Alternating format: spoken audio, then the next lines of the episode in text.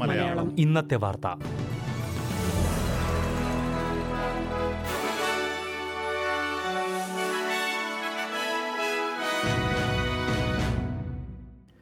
നമസ്കാരം.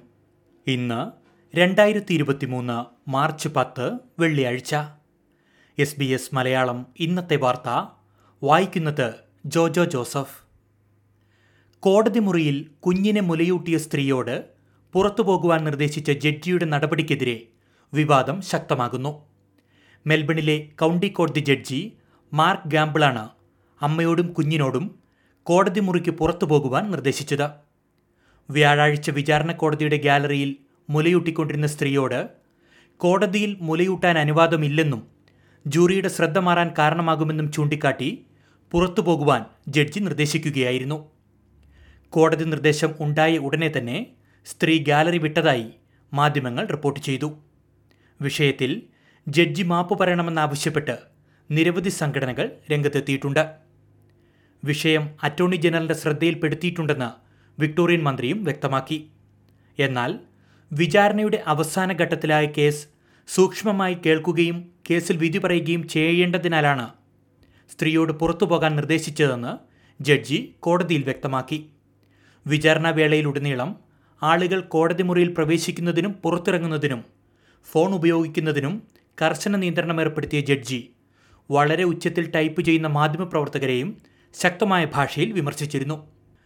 ഓക്കസ് സഖ്യവുമായി ബന്ധപ്പെട്ട ചൈനീസ് ആരോപണങ്ങൾ നിഷേധിച്ച് പ്രധാനമന്ത്രി ആന്റണി അൽബനീസി സഖ്യത്തിന്റെ ഭാഗമായി അഞ്ച് വെർജീനിയ ക്ലാസ് ആണവ അന്തർവാഹിനികൾ അമേരിക്കയിൽ നിന്നും ബ്രിട്ടനിൽ നിന്നും ഓസ്ട്രേലിയ ഏറ്റെടുക്കുമെന്ന വാർത്തകൾ സജീവമാണ്.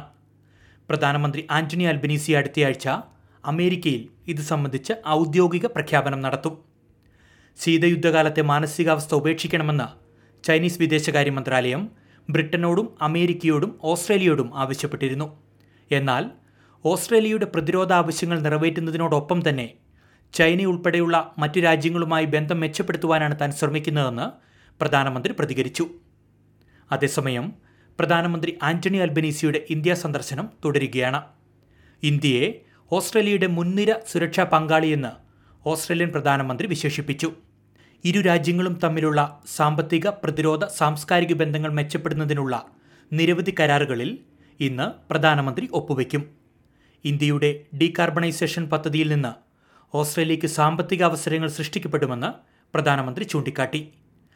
ഓസ്ട്രേലിയൻ ക്രിക്കറ്റ് ക്യാപ്റ്റൻ പാറ്റ് കമ്മിൻസിന്റെ അമ്മ സിഡ്നിയിൽ അന്തരിച്ചു. സ്തനാർബുദം ബാധിച്ച അമ്മ മരിയയ്ക്കൊപ്പം കഴിയുവാൻ കമ്മിൻസ് കഴിഞ്ഞ മാസം ഇന്ത്യൻ പര്യടനം ഉപേക്ഷിച്ച് ഓസ്ട്രേലിയയിലേക്ക് തിരിച്ചെത്തിയിരുന്നു. ആദരസൂചകമായി ഇന്നത്തെ അഹമ്മദാബാദ് ക്രിക്കറ്റ് ടെസ്റ്റിൽ ഓസ്ട്രേലിയയുടെ കളിക്കാർ കറുത്ത ബാൻഡ് ധരിച്ചാകും മത്സരത്തിനിറങ്ങുക. ക്രിക്കറ്റ് ഓസ്ട്രേലിയയും ഇന്ത്യൻ ക്രിക്കറ്റ് കൺട്രോൾ ബോർഡും നിര്യാണത്തിൽ അനുശോചനം രേഖപ്പെടുത്തി. ഇനി പ്രധാന നഗരങ്ങളിലെ നാളത്തെ കാലാവസ്ഥ കൂടി നോക്കാം. സിഡ്നിയിൽ തെളിഞ്ഞ അന്തരീക്ഷം പ്രതീക്ഷിക്കുന്ന കൂടിയ താപനില ഇരുപത്തിയേഴ് ഡിഗ്രി. മെൽബണിലെ അന്തരീക്ഷം ഭാഗികമായി മേഘാവൃതം പ്രതീക്ഷിക്കുന്ന കൂടിയ താപനില ഇരുപത്തിനാല് ഡിഗ്രി. ബ്രിസ്ബെയിനിൽ മഴയ്ക്കുള്ള സാധ്യത ഇരുപത്തിയൊൻപത് ഡിഗ്രി. പെർത്തിൽ തെളിഞ്ഞ കാലാവസ്ഥ പ്രതീക്ഷിക്കുന്ന കൂടിയ താപനില ഇരുപത്തിയേഴ് ഡിഗ്രി. അഡലേഡിൽ രാവിലെ ഒറ്റപ്പെട്ട മഴ ഇരുപത് ഡിഗ്രി. കാൻബറയിൽ തെളിഞ്ഞ കാലാവസ്ഥ ഇരുപത്തിയൊന്ന് ഡിഗ്രി. ഡാർബിനിൽ അന്തരീക്ഷം ഭാഗികമായി മേഘാവൃതം പ്രതീക്ഷിക്കുന്ന കൂടിയ താപനില മുപ്പത്തിരണ്ട് ഡിഗ്രി സെൽഷ്യസ്. ഇതോടെ എസ് ബി എസ് മലയാളം ഇന്നത്തെ വാർത്ത ഇവിടെ അവസാനിക്കുന്നു. ഇനി ഞായറാഴ്ച രാത്രി ഒൻപത് മണിക്ക് വാർത്തകളും വിശേഷങ്ങളുമായി തിരിച്ചെത്താം. വാർത്തകൾ വായിച്ചത് ജോജോ ജോസഫ്. SBS ഇന്നത്തെ വാർത്ത.